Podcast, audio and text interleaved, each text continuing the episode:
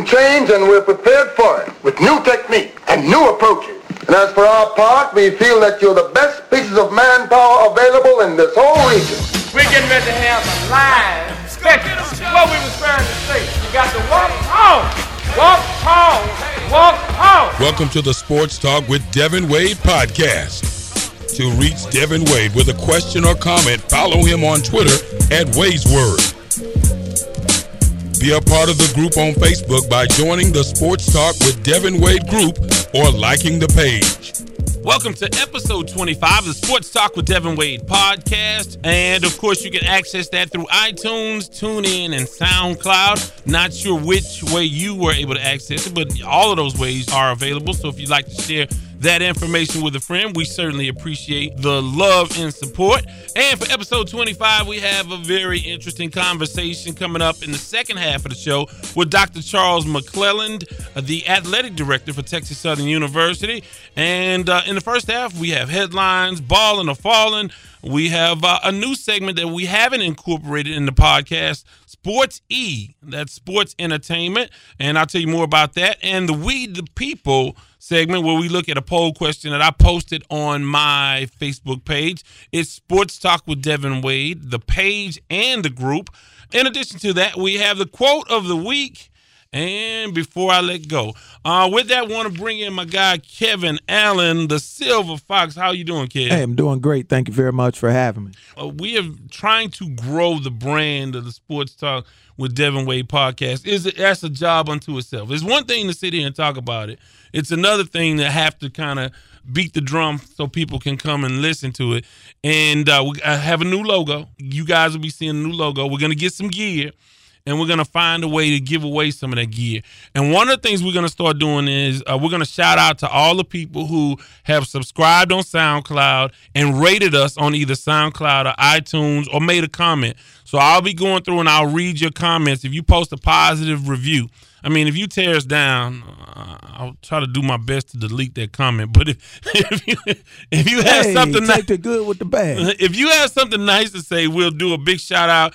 And again, at some point, we'll be giving away some free a sports talk with Devin Wade, a a T-shirt, maybe a coffee mug. Uh, we'll see here in the near future. But we want we need that love, and we want you guys to continue to spread the word. And what's interesting, Kev, is that you know trying to get people to listen to the podcast for people who aren't familiar with listening to podcasts, you would think that I'm I'm I'm trying to like sell them stock or or do some sort of financial transaction.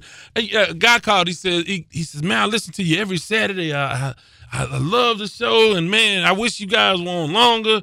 And I said, "Well, if you like that, you would really like the podcast." Well, I don't know about all that. First of all, you know, it's free. It's just a way to access uh, more content, and, and, it's so hard to convince people to buy in. But we certainly thank uh, you all who have. And again, we look forward to that audience growing even bigger and better as we do a lot of fun things. So, uh, again, iTunes, TuneIn, SoundCloud. You can tweet me at Wade's Word, W A D E S W O R D. And you can uh, tweet Kev at at Allen Allen Ron 10 at Allen Allen Ron 10. Got a lot of feedback from episode 24. You love you, it. you were quite controversial. Hey, you made me it. mad. Hey. so I wrote you on Facebook.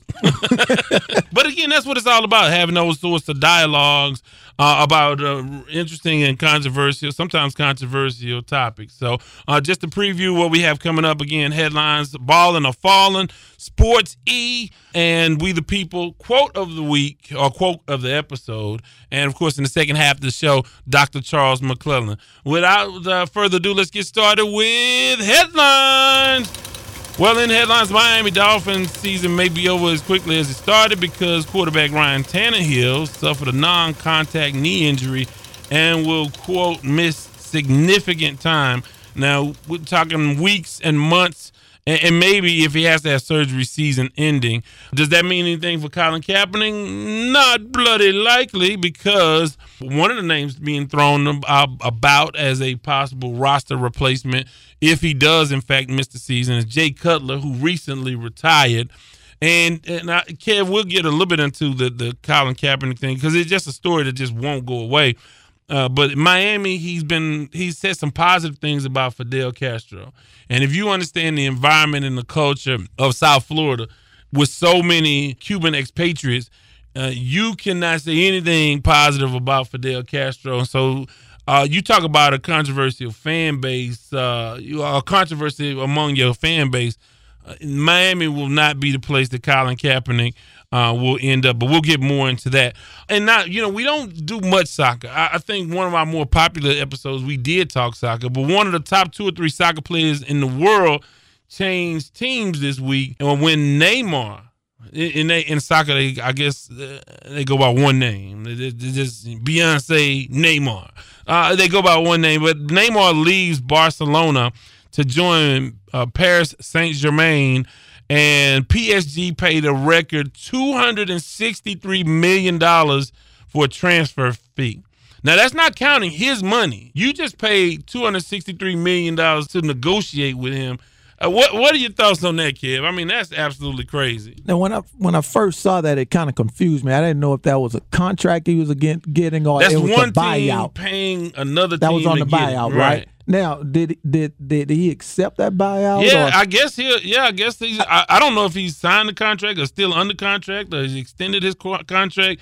But yeah, two hundred sixty three million just to get him. Wow, that's, that's, that's that's, he, that he soccer has, money is real. Yeah, well, maybe we need to special, talk man. Yeah, it got to be something special. You just think about the return that he's going to get if he signs that and goes over to to the other uh, soccer club. See, I only know three soccer players. Pele. Well, yeah. Well, no, well, I know if you want to talk about old school, Ronaldo. Uh, no, uh, what is it? Messi? I know Messi. I know Christian. Yeah, Ronaldo. Ronaldo. Christian mm-hmm. Ronaldo uh, Pele. Mm-hmm. You know, we we we love Pele and Beckham, right? And, and Beckham. That's it. Yeah. And so, but that, but the return with those guys guy were here, awesome, though. We had a guy here that was good. Um, short guy. But they all short. I mean, even no, they more like five eight or something like that. So anyway, uh, so that's the extent of our soccer talk for this episode. Uh, in baseball news, Yu Darvish shut out the New York Mets and allowed no runs and just three hits and with uh, ten strikeouts through seven innings last night uh, as the Dodgers beat the New York Mets. And again, the trade deadline is coming gone, and that was a big acquisition. And uh, you know, we'll talk a little bit more about that in balling or falling about uh, the trade deadline and who did what and who didn't. Uh, but the Astros last night ended a three-game losing streak with a 16-7 win over the Blue Jays. Stros had lost six of nine. They have lost six of nine. And also later uh, today, uh, Hall of Fame induction for pro football, which again was a I've been there twice, and uh, Kevin, I know you're not a, you're a basketball guy first, and I tell you what, the probably the best Hall of Fame is probably baseball. I haven't been at the Cooperstown, which Bagwell, Jeff Bagwell, was inducted this week. But I would tell you this: the Pro Football Hall, even if you're not a football guy, it's such a great environment and you're just immersed in the culture. We did some broadcasts from uh, from Canton a couple years ago when Michael Strahan went in, and that was just it was a great thing. It's one of my my favorite uh, things to watch annually. Uh, when you hear these guys talk about their careers and their lives, and it's just worth watching. So if you don't have anything to look at, check that out uh, later today. Jason Taylor, Kurt Warner, LaDainian Tomlinson, Ter- uh, Terrell Davis, Morten Andersen, and Kenny Easley going in, and the Cowboy fans are just going crazy because uh, Jerry Jones is getting in, and I, I, think that they should do this separate. Like if you, I think that there should be a separate wing for like owners and GMs and and not for people who played. I think the gladiators on the field should have their own part of the Hall of Fame, and then the owners. I mean, because Jerry Jones obviously was an important owner, uh, and, and is important to the game of football. But he shouldn't go in with the with the true warriors of the game. So I don't know. What are your thoughts on, on well, Jerry Jones getting in? I mean, now I'm not sure about a separate wing, but he, he's very deserving about going into the hall with what he's done uh, for the Dallas Cowboy organization, along with the NFL and and transcends a lot of things that he's done. You make dude, money, you can make the Hall of Fame. In yeah, NFL. man, but he's created a culture there that's that, that's unbelievable, man. He's kept the Cowboys relevant even through some tough times, keeping the sales up. So he he's done some things that he's well deserving. Yeah, so I mean, a lot of stuff went uh, went on this week, but those are sort of the, uh, this episode before this episode. By the way, want to tell you guys we are going to do NFL previews in the coming weeks, and we're going to be cranking out a lot more episodes in the month of August. So a lot of content you'll got you'll get. Uh, so you definitely want to subscribe and, uh, and and be a part and interact. And, and again, one of the ways to do that, in addition to listening, is go to the Sports Talk with Devin Wade page and group on Facebook, and you can tweet me at Wade's Word on Twitter. Uh, with that, I want to go to a segment we call Balling or Falling. That's when we decide if a pro athlete is, uh, is he on his way up or is he, is he balling or is he falling. Uh, this week's three nominees. Uh, the first one is Conor McGregor. And let me set the stage, and you can tell me if he's balling or falling. So obviously, we're weeks away from uh, the big matchup with Floyd Mayweather. Well, we're hearing that the sales are not going so well. So one of the things he has to do to get ready as a MMA guy, he hasn't had a lot of boxing experience. He brought in former, I guess, champ Paul Malignaggi. I'm sure he had a title at some point somewhere. Probably Mal- uh, Malignaggi has been sparring with him, and early reports were that he was really whooping Conor McGregor. McGregor looked pretty bad. Well, McGregor's camp posted a picture of Malignaggi on the canvas as if Conor McGregor knocked him out. Well, Malignaggi became incensed about this, left the camp and said, Hey, I didn't get knocked down. I was pushed down. And if truth be told, look at the film. Let him release the tape on how I put those paws on him. So, uh, I mean, going up to the fight with the buildup, it's Conor McGregor balling or falling. Still say he's balling right now until I actually see that fight. Still a lot of hype on it. Uh, jury's still out, so it's cooling off though. I mean, it seems like it, it's really the yeah. the talk and the buzz is kind of cooling out. Yeah, it's kind of cooling off now because uh, uh, I guess the sideshow with the uh, uh 50 state circus that they were doing is kind of cooled off, and now they got to really get down to the training part of it because you're really getting close. So right now, I'm still say he's balling right now uh, up until you know fighting. We'll see what happens after that. Well, I'll say he's balling only because uh, I mean he's going to get a big paycheck, and we what's going to happen is what we knew would happen all along. You know, I mean, Florida have a relatively easy time uh, of handling him. So, but again, a big paycheck, biggest of his life, biggest he'll ever have, and so he's balling. Candidate number two, balling the fall in Dallas Keuchel, Cy Young winning pitcher, 2015 Cy Young winning pitcher for the Houston Astros. Now he started off seven and zero oh before a couple of stints on the disabled list and he just came back and he, he had his first loss and he kind of struggled the first game out. But he was really critical of the Astros for not making a bigger deal for the trade deadline, where you see uh, Sonny Gray got moved, you see Yu Darvish get moved. And the Astros only added Francisco Liriano to a really struggling bullpen. And so that's unheard of for the Astros organization to be critical. Because he basically said, look, we didn't do anything. It's the same team we've always had.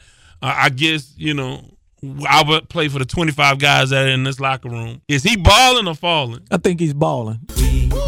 Um, being critical, uh, I think he's deserving where he can actually speak out. I don't like when players start lashing out saying, hey, what we need, because I think that's a slap in the face to the other guys that you go to war with every day.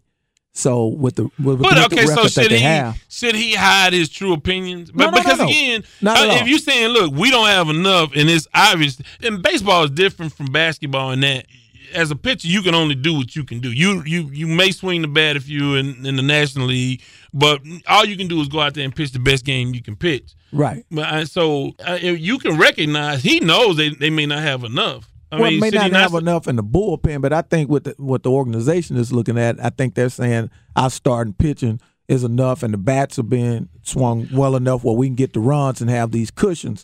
But he's not in the wrong for for saying what they need. But I think they're still balling because I think they still have enough. Well, the Astros, I think, uh, well, they're kind of falling right now, and you, they have some real question marks. But I think Dallas Keuchel is, is although in my book he's balling for what he did, but really, honestly, that's he's kind of falling because again, you're being critical of your team. That doesn't boost morale for your squad. That right. just doesn't. But I mean, he, he's earned that reputation where he can say that. But you got to look at Correa still out.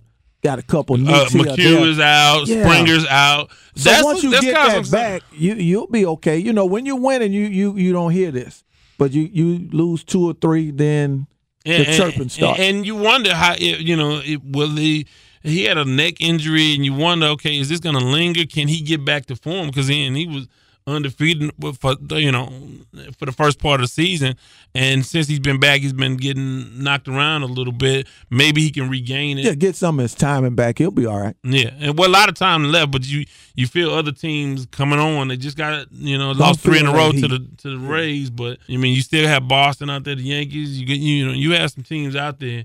Uh, nobody in division. They'll clearly win their division, but uh, Cleveland is a team you have to worry about if you uh, are the uh, the Astros on the way to. You know, again, I think they may have gotten hot too early because you know late in the season it's all about who's hot, who's pitching is on time, and that he got off to such a phenomenal start.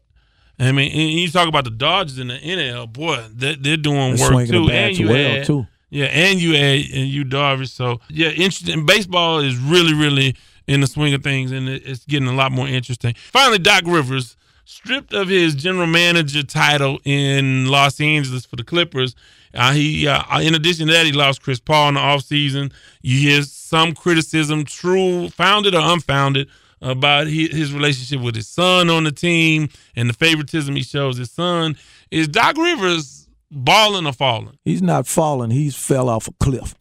He- Doc- Falling and can't get up. no, he can't get up. He don't have the button to push, so he he's falling. A lot of bad moves, I think. As And, and bad years- rumors saying that they could have gotten Paul George, but he didn't want to part. No, it was Carmelo, but didn't want to part with his son and stuff like that. Yeah. That wasn't true. I mean, but he he has other bad moves other than just his son. I think some of the acquisitions that he made there that really wouldn't push them over the top.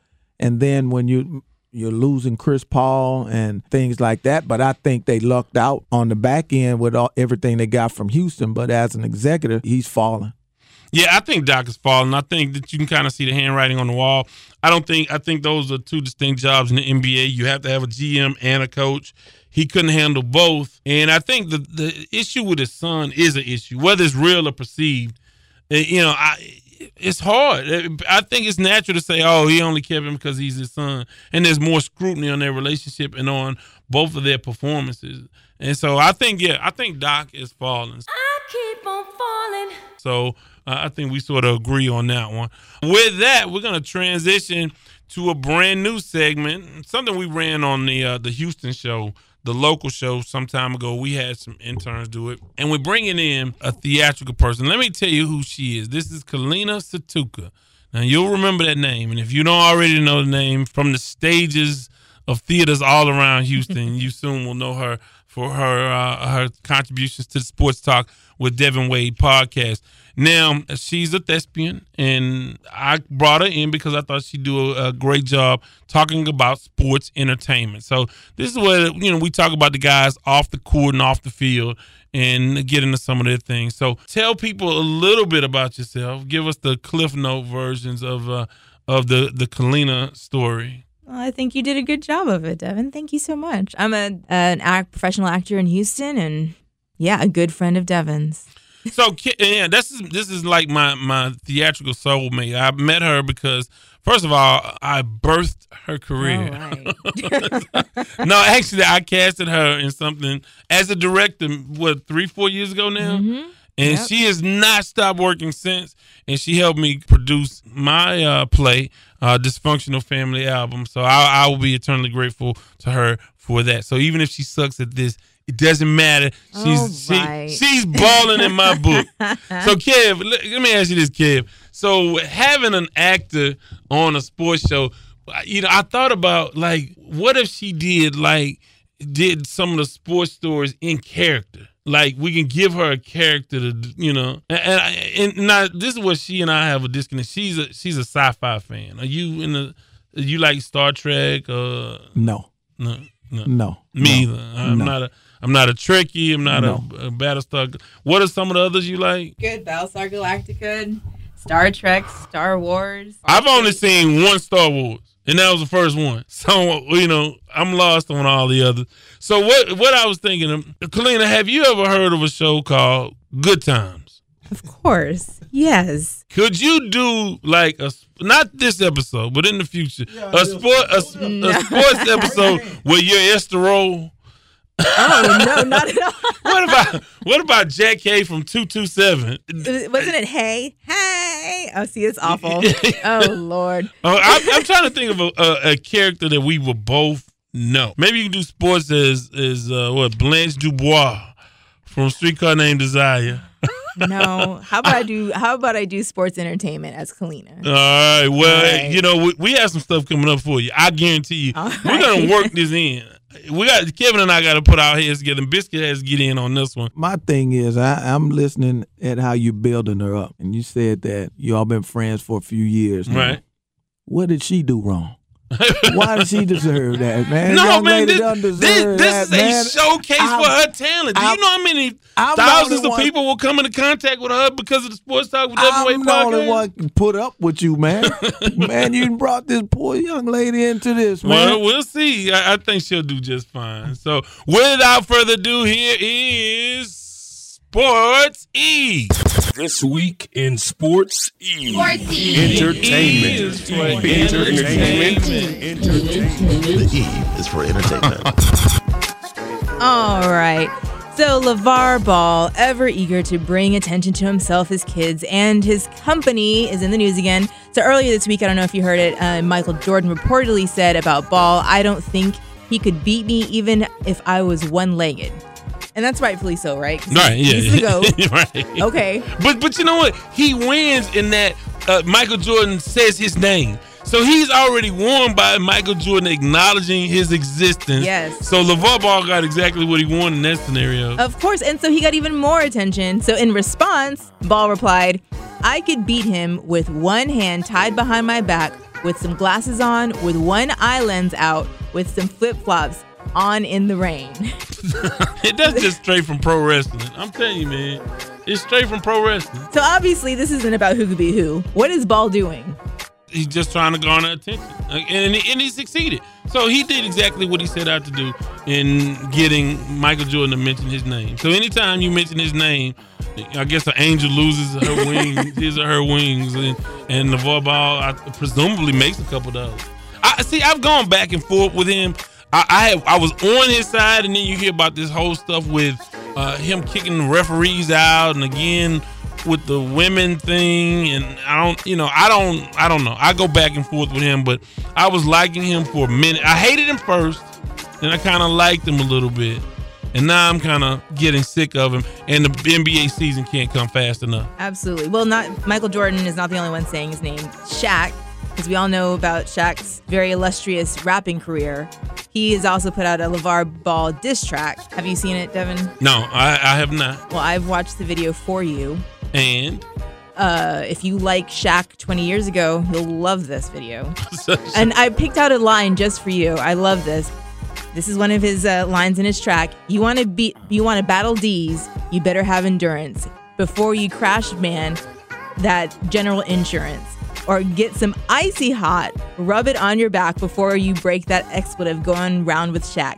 So he dissed Ball and plugged icy hot. and uh, the general insurance called the general. I don't know Ah, if you've seen yes. it. Well, those, uh, let me ask Kev. Ke- Are you sick of? Are you sick of Shaq? I mean, are we getting tired of Shaq? No, can I- never get sick of. See, you, you know, I look. You you look at the, the he and uh, on TNT. I, I could do without Shaq. I've grown accustomed to accustomed to him, but I could do without Shaq on the show. I, I give me Kenny, Ernie, and and and Charles. But the thing about and about- somebody else. But see, the thing about Shaq, he knows his role there.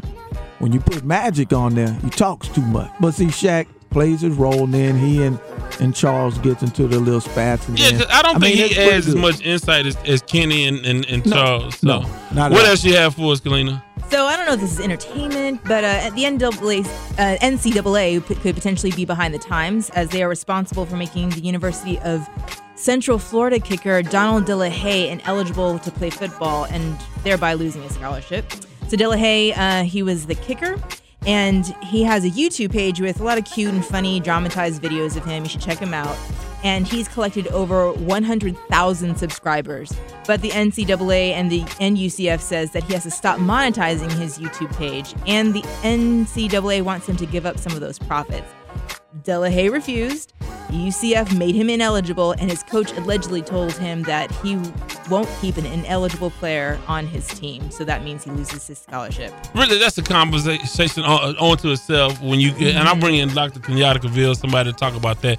But, but you talk about all the millions and millions of dollars, and this kid has a YouTube channel that he developed himself outside of football, not because of his football persona, but it, you know, aside from that and now he's kicked off the team. That, I mean, I don't think we've heard the last of that story. Absolutely not. And he brings up a good point. All these other kids can have their own YouTube pages too, but he cannot, and that's a shame. But go ahead and check him out and support him because apparently he'll need to. What's his name again? His name is Donald Delahaye. Yeah, see, when you put the Dela and all, it gets complicated. so you have to keep saying that. And what? You have some, one more item for us? Finally, LeBron James can add Food King to his resume. Uh, James has invested in Blaze, which is a build it yourself quick food uh, pizza restaurant. So basically, it's like a cafeteria style bar. You know, it's a cross between, and and, uh, and I, the reason why I mentioned this to you, it's a cross between like Subway, yes, and like you know some kind of pizza place. Yeah, you choose the toppings you want on it, and then they go ahead and put it in the oven for you. So they, um, he invested in this five years ago, and this week marks their 200th restaurant opening, making Blaze the fastest growing chain restaurant ever. But he and his partners invested a million dollars? Yes. And last year is $185 million just last year. And he profited what, 25? I, I want to say the number was twenty-five like million. That, yeah. So you invest a million and make 25 million. That's eh, one thing you can say about LeBron. He's a hell of a businessman and he gets it done. Because I went to Blaze. Eh, it, there's one, a couple of them in, in the greater Houston area. And it's a cool, different kind of thing. It's sort of, I mean, not to just unless they want to, you know, be sponsored the show. But the, it's, it's delightful and delicious, and I recommend that you eat at Blaze. But there's no nothing sports oriented about it. It's not mm-hmm. your mom and dad's pizza parlor. If you want a fast, quick pizza that you can choose these very interesting toppings, then you should go to Blaze. So yeah. that is Sports eat, Sports Entertainment. How was that? You enjoy that? I enjoyed it. It was great. Yeah. Thank you for having me on. Yeah, and we, we look to have you on in the future. Want to shift gears here. Want to go to our We the People segment. That is where we have a, a, poll on our on my uh, Sports Talk with Devin Wade group page, Kev. And the question this week was, will Colin Kaepernick play in the NFL this season? At first, I said no, but now I'm kind of shifting gears, and uh, I think he will play because the injuries are coming too fast.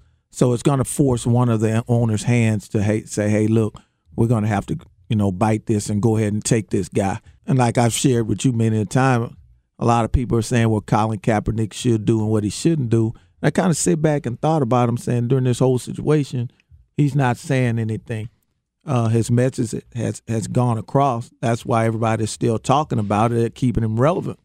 Uh, but and, and I'll tell you what, and, and, I looked, I finally looked at his uh, his his Twitter page, and it's a it's a lot of activism and not not he's not saying what I would like to hear him say. And and I have to say this that I have really kind of gotten more demoralized as this situation has played out. And I was one to say way back in January, February, March, he'll be on a team. No worries, he's not being blackballed. But now you're starting to see, yeah, it, it's it's getting to be bad. You have people talking about boycotting the NFL. But I think again, I want to hear him say, "I want to play." But, Put the pressure back on the owners. No, no, but I, I think he's playing it smart. When I look at it now, as far as that part, I don't think the situation that he put himself into, and you and I have shared that part. I don't think that was smart. But what he's doing now is sitting back and now eventually they'll have to reach out to him. So now they'll play in his hands, and then he can play it uh, well, to his own accord. Well, we'll have to see, and we've talked about this in a couple of episodes. And, and again, if he he's not signed soon, I'm sure the the conversation will continue uh, and will be extended. So that's something to look out for. But our pollsters, our our well, our uh, respondents said. Uh, and actually, I just put yes or no, but someone added only if enough pressure is applied. And it was really cut 50 50.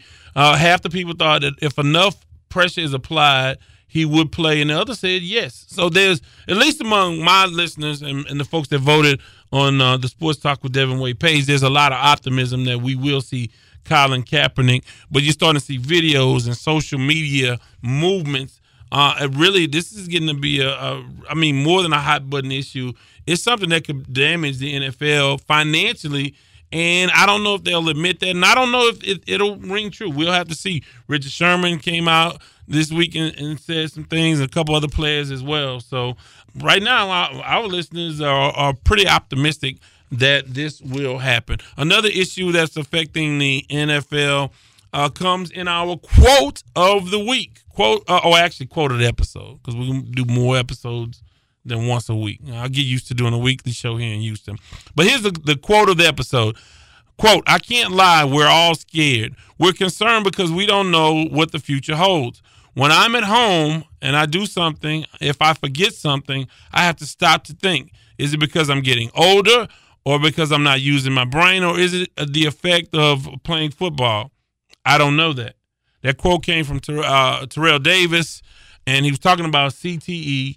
Uh, and that quote came courtesy of the Denver Post.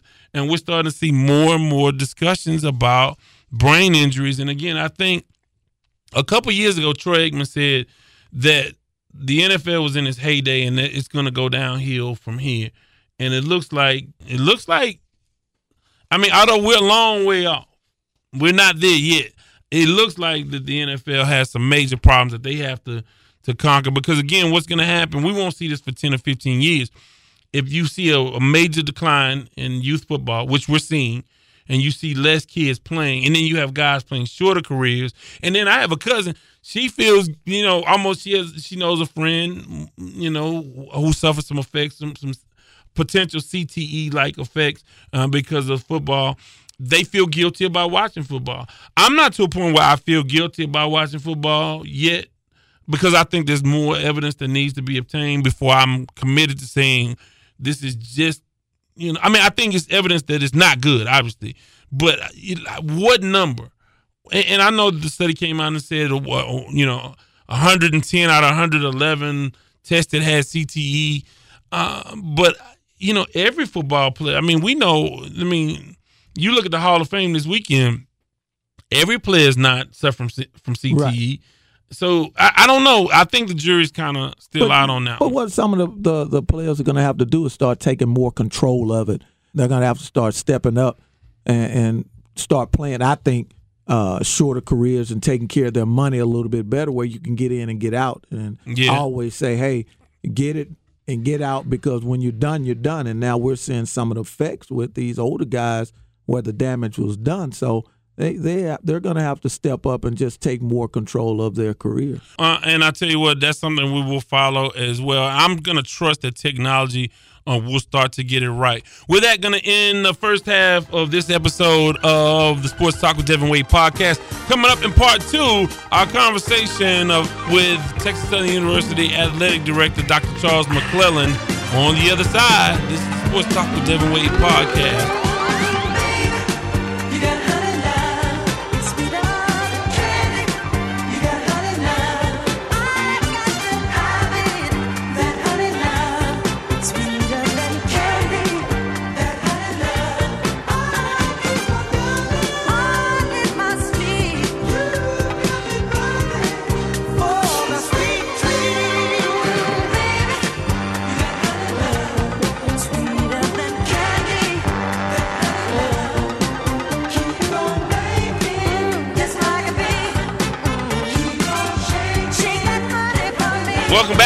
Episode 25 of the Sports Talk with Devin Wade podcast. And as promised, a visit from Dr. Charles McClelland, the athletic director for Texas Southern University. I want to talk a little bit about some HBCU sports and really about him and his journey. So uh, we decided to class up the joint a little bit. Good, uh, good afternoon, uh, Dr. McClelland. First of all, thanks for joining us. Oh, my pleasure.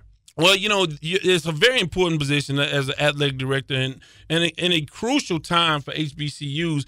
I want to talk first and foremost, give uh, folks a little bit uh, of your personal history and how you came to be uh, the athletic director here because it's not your first stint as athletic director for HBCU. No, it's not. And I came to Texas Southern by way of Prairie View. I graduated from Prairie View in 1993 as an accountant. No athletic experience. And, you know, Prairie View had a history of losing. We lost 86 football games in a row. ESPN voted us as the worst athletics program in the nation. And because we were so bad, there was nobody legitimate that wanted the job. And I kind of worked my way up through from the accounting office. I worked in architecture, I worked in student affairs, worked in financial aid.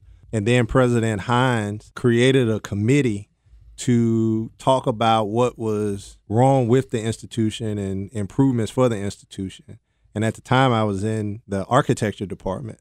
And the only thing I talked about was athletics, football, and I felt like we could do this, we could do that. And I had relationships with the SWAC. I served on the athletic council. I was golf coach there for a couple years. I did the radio with Charles Porter. And he said, light bulb went off. If I'm going to take a chance, I might as well take a chance on one of our own. So out of the clear blue sky, he offered me the job. What, what was that phone call like? I mean, did Well- you anticipate it at all? No, I didn't because I was doing everything that I could because I was passionate about athletics. But my trajectory was I wanted to become assistant dean and go through that academic route. And when I got the call, I told him I needed to think about it. And I called my father and he said, Well, did you accept it? I said, No. I said, Every athletics director at Prairie View took the job been fired. I'm 20, 29 years old. I can't afford to start over.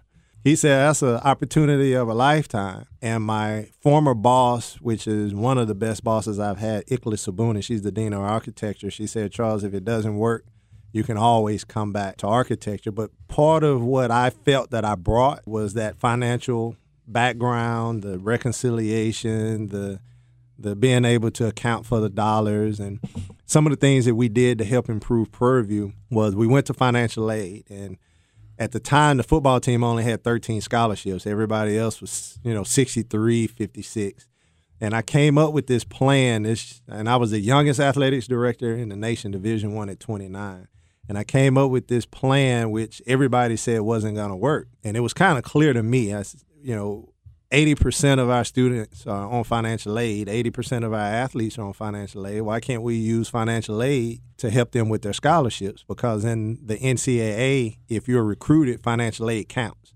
So if you get a full scholarship, athletic money, and you get financial aid, the financial aid has to count first. So we were successful in monitoring that financial aid, making sure that they applied first, making sure they applied early and we were able to increase our scholarships to full in football, and then we subsequently did it all to the other sports.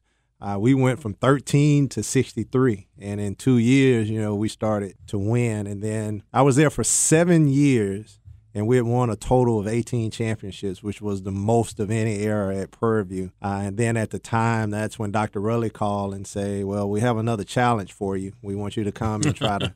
uh, take care of Texas Southern. We have some compliance and some academic issues and some competitive issues.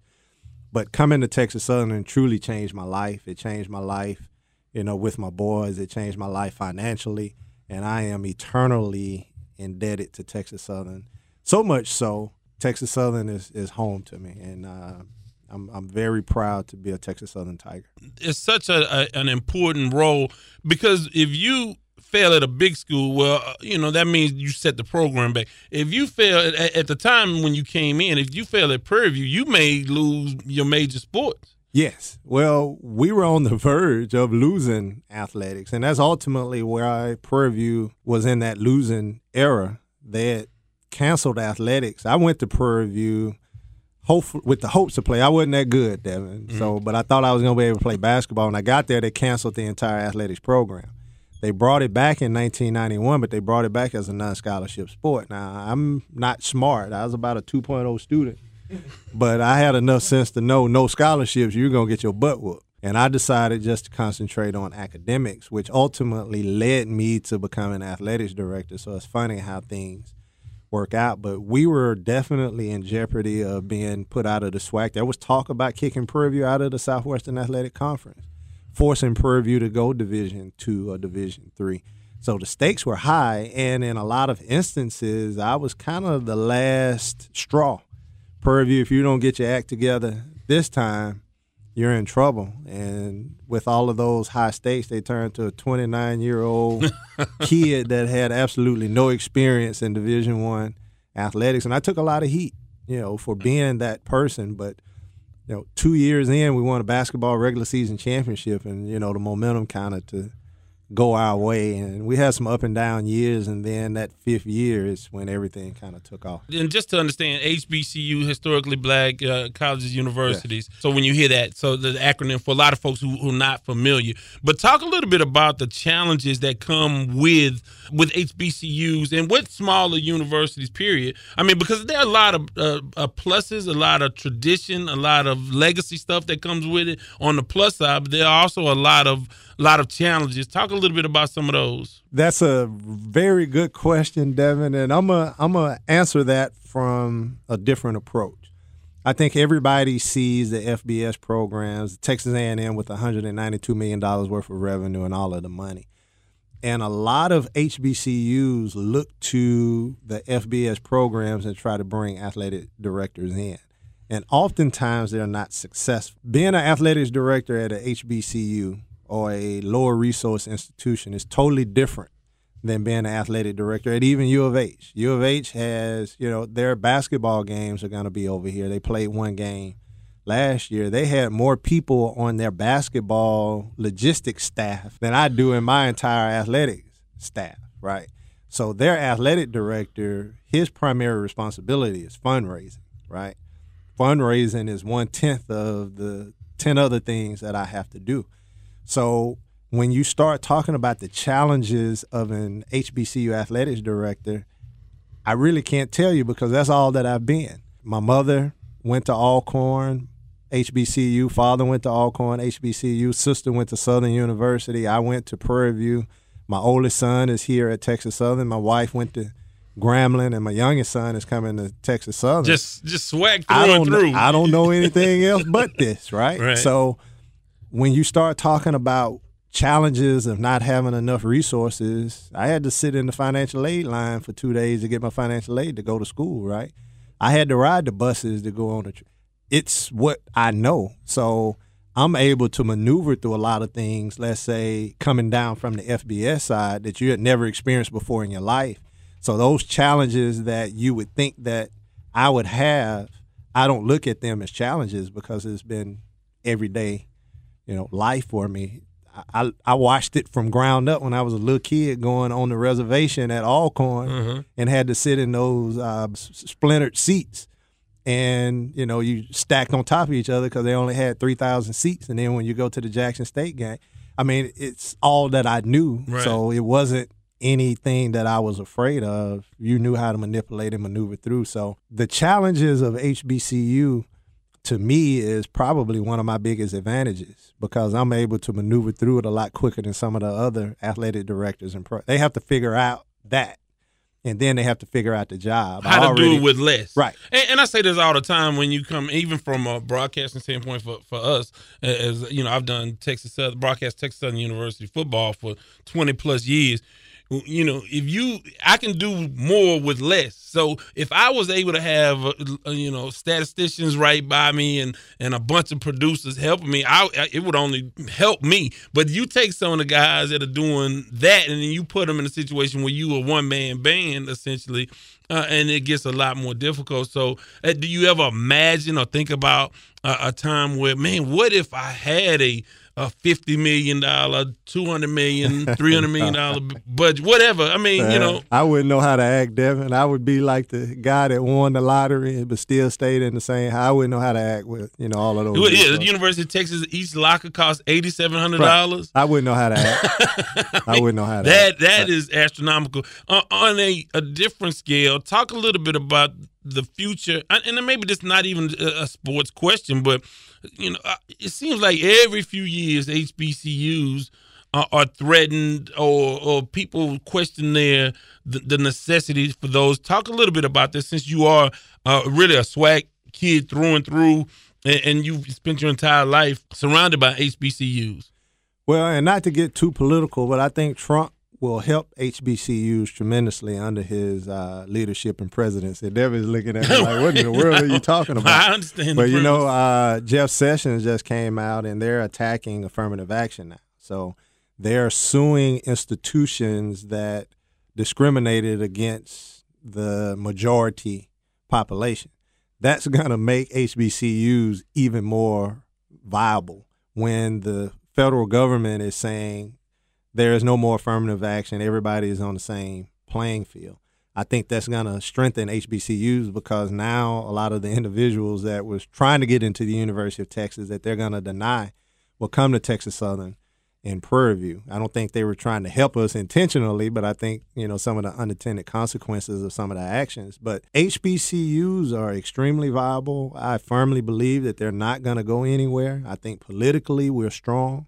Uh, you even look at the politics in the state of Texas. There are as many politicians that graduated from TSU in the Texas legislature than there is from Texas A&M.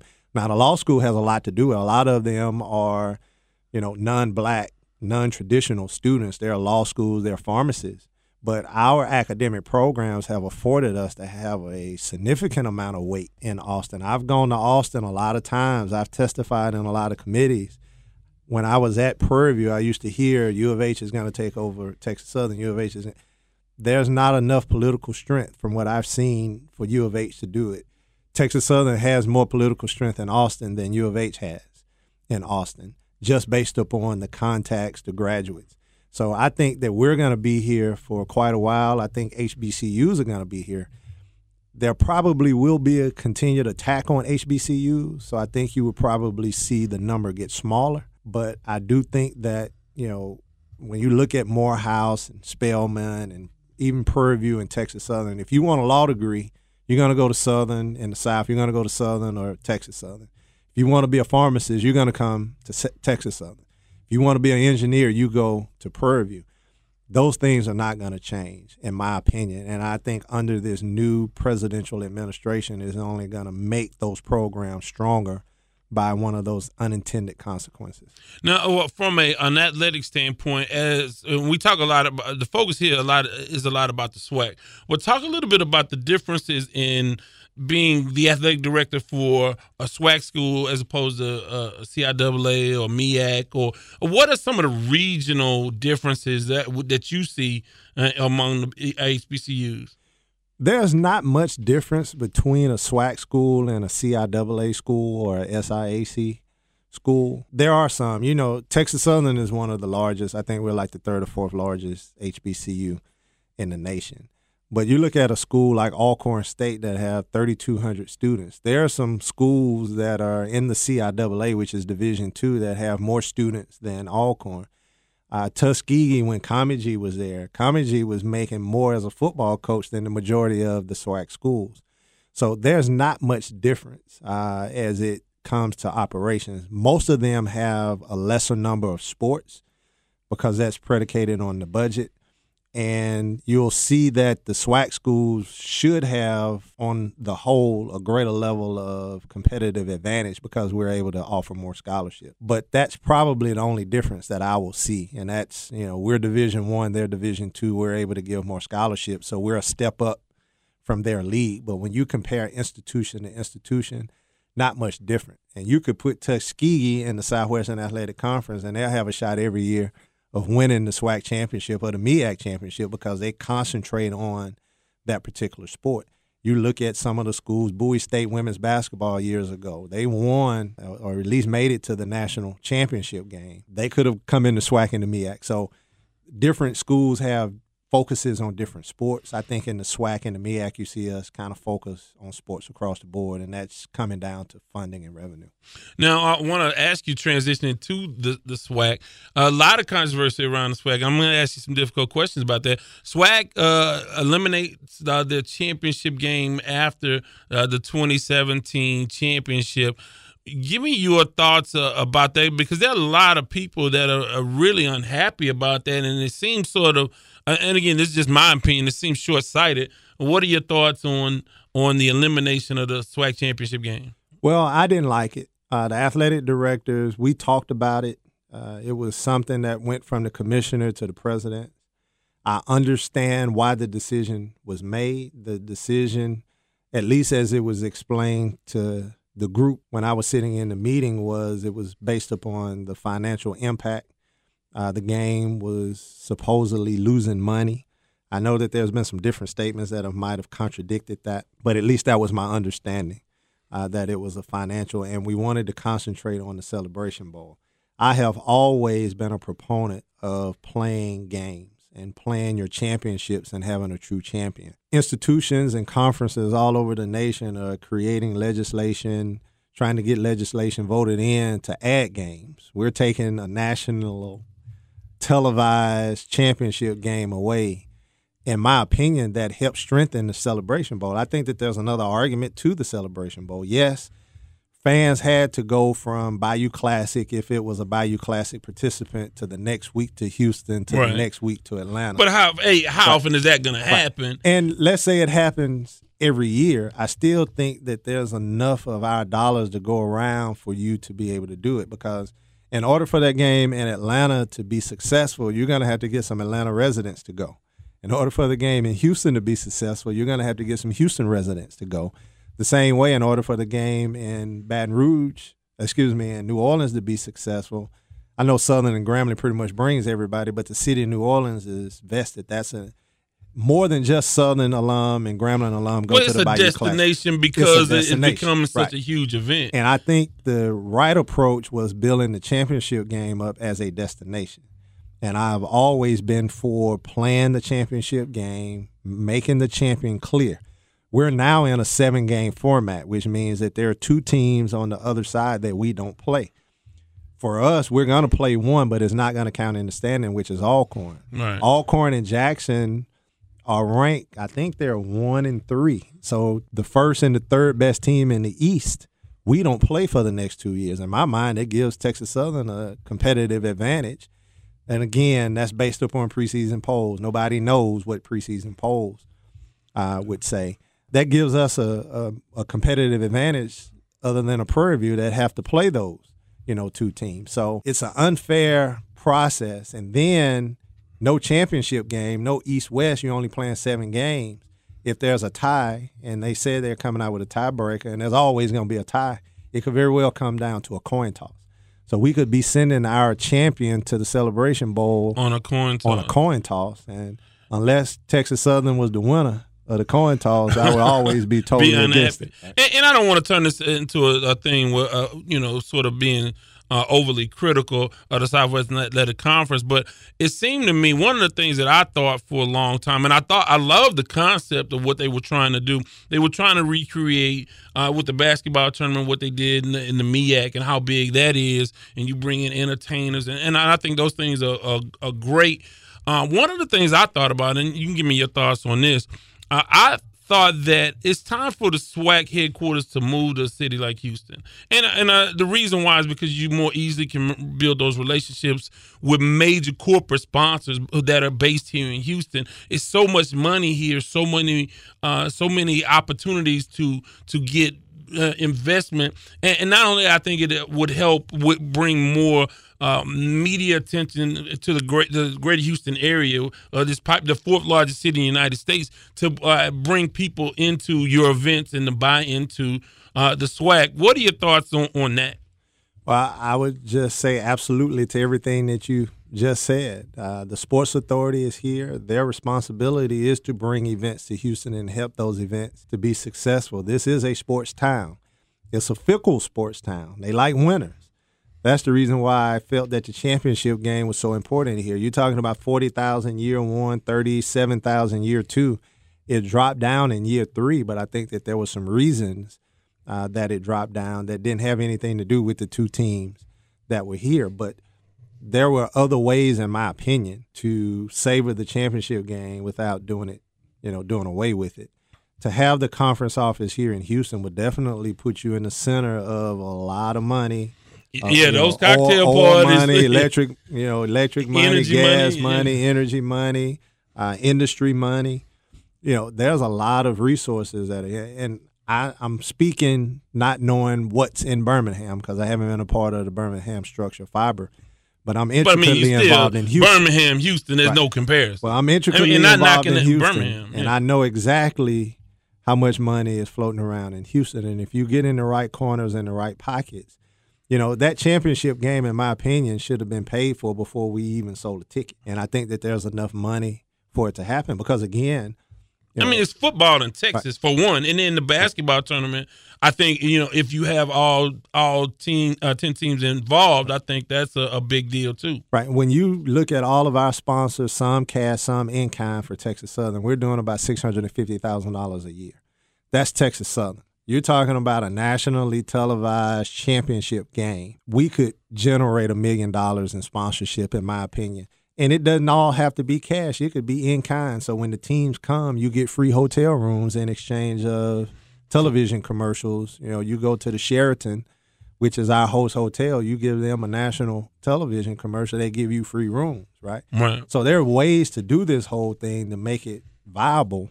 I just think we all needed How- to come together. How do you all communicate amongst the other athletic directors in the conference with the, the SWAC commissioner and, and Duer Sharp? Uh, the communication is there. I would say, you know, we have meetings, conference calls four times a year, and we have in-person meetings uh, twice a year. So the communication is there. You know, from an athletic director's perspective, I think that communication could be better. Just because we're there and we're talking, you know, my cousin told me one time, "I'm listening to you, but I'm not hearing what you're saying," or "I hear what you're saying, but I'm not really listening to you." I think is what he told me, and I think some of that is going on on, on both sides because the agenda of the athletic directors oftentimes don't line up with the agenda of the Southwestern Athletic Conference, and you think that it should, but oftentimes it doesn't. The greater good and all those sorts Well, of things. and, and I give you, and I'm one of the major actors of. I'm tired of being a part of the greater good because you're constantly hurting my program. Uh, this apparel deal, this Nike and Russell, Texas Southern has been trying to get out of it forever. Uh, the president's finally voted eight to two that we're not going to enter into another conference-wide apparel deal. Well, we entered into that apparel deal because certain schools like Texas Southern, Southern Grambling, Jackson, Alcorn, not not Alcorn, but Prairie View, could get their own apparel deal. But there are other schools that couldn't. So it was let's everybody join in To help and- the- to help, which was good. But it started to become where Texas Southern was spending two hundred, two hundred fifty thousand dollars a year, and we were funding where other schools were spending less than fifty thousand dollars a year but I wasn't. I was getting the same thing as old schools, and then I had other companies coming in and say, "Hey, we're gonna triple what you're already getting," and my response was either allow me to get more from this deal or let me go to get my own deal. So the conference office is saying, "No, we all have to stay in this thing together." Texas Southern is saying, "Well, I want to help, but not But at not- the detriment of Texas Southern." Right. So again, there was a lot of talking, but not necessarily a lot of listening. And I think what you've seen over the years is that pools of schools have kind of gotten together to say, let's try to move the conference in one direction, and other pools have gotten together and say, well, let's try to keep it in this direction. And then the conference office is trying to battle uh, or balance All those, those- two entities. Right. And what we have to do is create a system where we're all together, but everybody benefits. And I think that there's a way to do it. And the other part of that is the the uh, the communication between the the athletic directors is one thing, but now you bring in the the university presidents. It, it seemed to be, especially with the SWAC championship thing, because I would imagine, and I don't know, you know better than I do. What what was the consensus among the other athletic directors uh, about the SWAC championship game? Well, in our meeting again, it's hard to argue uh, when the financials are given to you, uh, or at least the numbers are given to you, and it's saying that we're in a significant loss. It's hard to argue, let's keep something going when it's showing that the money isn't being made. So I think the overall consensus was based upon that particular fact that I'm not going to object, right? But I don't think that there was any discussion about how to save it nor did the athletic directors get called in to say, let's talk about how to save it. There was more of the commissioner took it to the presidents, and it was a president slash commissioner decision. I would have liked for some conversation to have occurred to say, what can we do to try to save the game first? But I think several of the athletic directors are saying, everybody wants opportunity to play and everybody wants opportunity to play on the national level. So the championship game was something that everybody liked and enjoyed. But it was hard to say, uh, let's continue to lose X amount of dollars when things are not going the way that they're supposed Yeah, to. Yeah, and that's my question. Like, what, what were the contingencies? Okay, so is it all or nothing? I mean, is it a way where maybe we can go a smaller venue? Maybe we can. Uh, you know, uh, what we, what can we, you know, Well, how thi- can we make maybe go to, to the to ESPN and try to work a better deal there? I mean, I don't know. I don't. It just seems like an all or nothing thing. You, you just don't give away games. Well, again, the commissioner, this was an initiative from the commissioner to the president. We were brought in on the discussion part. So I don't know all that the conference office did in the background. That wasn't that information wasn't given to us. Giving them the benefit of the doubt, I'm assuming that they did all of that.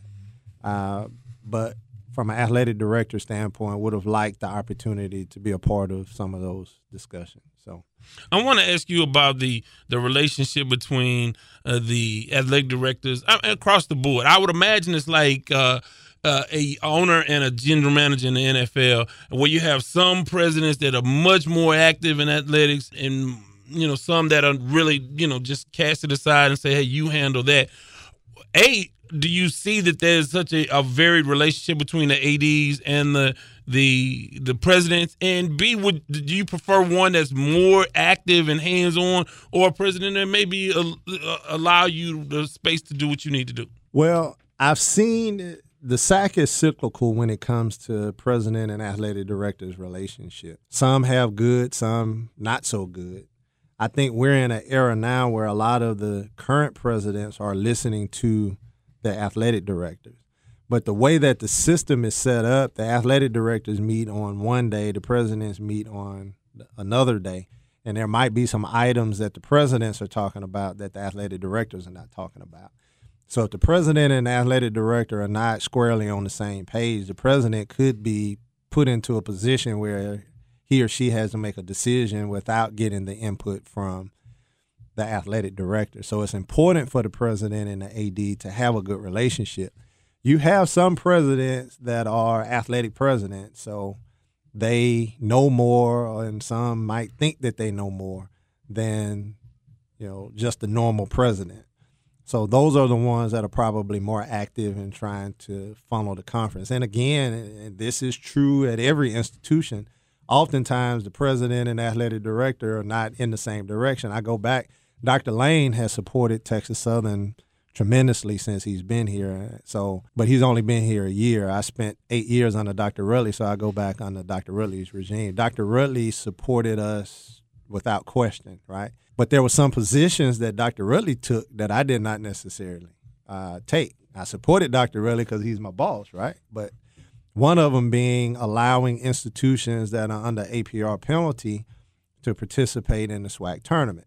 That was something that he was very passionate about. I wasn't quite as passionate. I didn't, you know, try to overrule his thought process, and he's the boss. So if that's what you want, I'm gonna give you the tools that you need in order to get it done. He wanted it because he felt that NCAA systemically was negatively impacting HBCUs. This is a SWAC tournament, not an NCAA tournament, so we should be able to decide. And if all of our teams are going to be ineligible, then let's just let them all come, right? Let's have a good tournament. I understood where he was coming from, but from a competitive side, I would have hated for Texas Southern's men's basketball men in the championship game and we're playing against an ineligible Alcorn. Alcorn beats us. We Which still, I, well, right. it was a, a scenario almost right. like that, exactly right. like that. Right. So we go to the champion, but we go to the NCAA championship as, as a loser. loser. Right. It would have been a national embarrassment on the Southwest. Which it, it, it right. almost happened. Well, not almost happened, but it could have happened. Right. So there are times and instances where even the president and AD are not on the same direction but they're on the same page. And as long as they're on the same page, I think you can move the conference along in a in a positive state. It's when the AD and the president are not talking and a decision is made on either end, on the athletic director's end or the president's end, that counters what you're trying to do, then that's when the problem occurs. And I've seen it happen, but we have a lot of new presidents now. I think there might be six of the ten presidents that are that are new And, you know, there's been a lot of turnover in the presidents of the Southwestern Athletic Conference. I think that's hurt as well. As soon as a president kind of learns the ropes, then another one comes, Comes in. in, You right. look at institutions like Grambling, Alabama State, you know, they've had a tremendous amount of turnover. Southern has had three or four. Prairie View was the longest serving. They had turnover. Dr. Wright is gone. Dr. Rudley was one of the longest serving. He has turnover. So when you have that turnover, you're almost pressing the reset button because they're only going to meet twice. It takes a year or two for you even figure out, you know, what's going on. And that's where having a strong athletic director relationship helps you in that process. Uh, real quick, I know you got to go. Your role in uh, creating an atmosphere to turn around the APR issue. Can you can you briefly explain that? Because I think what you've done here at Texas Southern could be a prototype for HBCUs and, and really other schools across the board. Period. Uh, if you could briefly kind of get in into how you resurrected and turned around Texas Southern, because when you got here, uh, a lot of problems with APR and, and that affected scholarships and and, Right. and postseason opportunities and all of that. Well, to sum it up in one statement, we put academics over athletics, and that pretty much sums up what we did. But what that means is you sacrifice competitiveness, especially in the beginning, until you can get to a certain step. And that's hard to do. It's hard to say, we know we're going to get beat, but we're going to have to recruit academic before and, we and- recruit and it's hard to make the fans understand Right. that. It- It's I'm hard to not- make the fans. But Texas Southern was in a position that if we didn't, there wasn't even going to be an athletics program to cheer for. We were on the death penalty phase. So if we didn't turn it around and we didn't turn it around quickly, there wouldn't have been a football team for you to go cheer for. So for us, it was easy to follow that path because we had no other path to follow. But it's a difficult path because you're sacrificing being competitive. You can no longer recruit the one and done. You can no longer recruit the student athlete that's on the bubble academically. We had to change our standard. We went from if you don't have a 2.5, you cannot come in as a transfer. If you don't have three years remaining on your clock, you cannot come in as a transfer. If you're not immediately eligible, you cannot come in as a transfer. All of those things track towards being able to graduate on time and keeping the APR number up. So there were several changes that we made in our freshman recruiting class. We told coaches, no, you can't bring this particular kid in. You have to bring this type of kid that you're going to have to sacrifice some of your gym time for academic time. You're going to have to not schedule games at this particular time because we want to concentrate on, you know, school. We even went as far as looking at the, the profile of the students, what their strengths and weaknesses were, and matching them with teachers at the institution that was able to bring out their strengths. If I'm poor in math, I'm not going to put you in that teacher that's going to move at a faster pace. We're going to put you in a teacher that's going to be able to nurture you and then put you in the, the fast science class because you're a better science student.